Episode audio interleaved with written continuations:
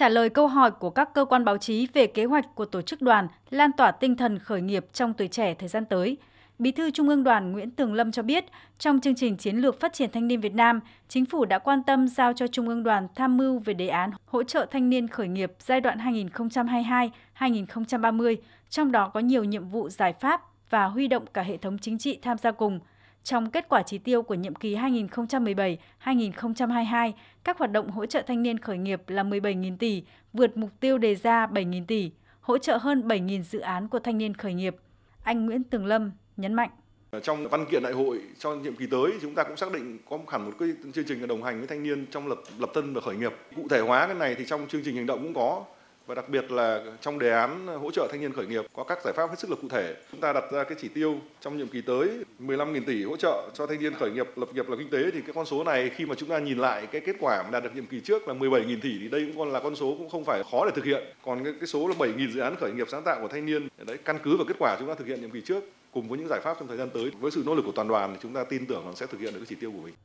Trả lời câu hỏi về vấn đề một bộ phận thanh niên sống thiếu lý tưởng, chủ nghĩa cá nhân, trưởng ban tuyên giáo Trung ương Đoàn Thanh niên Cộng sản Hồ Chí Minh Nguyễn Thái An cho biết, trong nhiệm kỳ mới, Trung ương đoàn tiếp tục đổi mới nội dung và phương thức giáo dục, tập trung phù hợp với từng đối tượng thanh niên.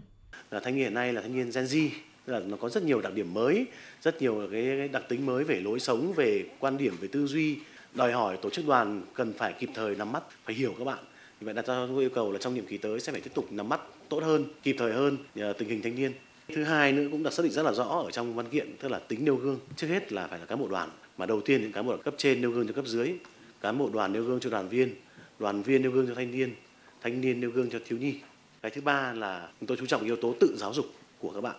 Thông tin thêm tại buổi họp báo, anh Bùi Quang Huy, Bí thư thứ nhất Trung ương Đoàn Thanh niên Cộng sản Hồ Chí Minh cho biết, ngay sau khi đại hội kết thúc, ngày mai 17 tháng 12, các tỉnh thành đoàn sẽ tổ chức Ngày Thanh niên cùng hành động chào mừng thành công Đại hội đại biểu toàn quốc Đoàn Thanh niên Cộng sản Hồ Chí Minh lần thứ 12, nhiệm kỳ 2022-2027. Để nghị quyết sớm đưa vào cuộc sống thì đòi hỏi chúng ta phải hành động. Nếu như các nhiệm kỳ trước thì có thể chúng ta chào mừng thành công của đại hội bằng những cái chương trình nghệ thuật. Thế thì nhiệm kỳ này chúng ta không làm chương trình nghệ thuật mà chúng ta làm chương trình hành động trên toàn quốc. Đó cũng là một cái giải pháp để tuyên truyền cho các cái kết quả của đại hội đoàn toàn quốc. Nhưng bên cạnh đó quan trọng hơn là cái thông điệp của chúng ta là cần phải sớm đưa nghị quyết vào thực tiễn cuộc sống bằng những hành động cụ thể phù hợp với tình hình địa phương cũng như là hoạt động các cái tổ chuyển đổi số cộng đồng, hoạt động hiến máu tình nguyện rồi các hoạt động bảo vệ môi trường, rồi các hoạt động đi bộ đồng hành để gây quỹ, các hoạt động trồng cây xanh, các hoạt động có tính hành động.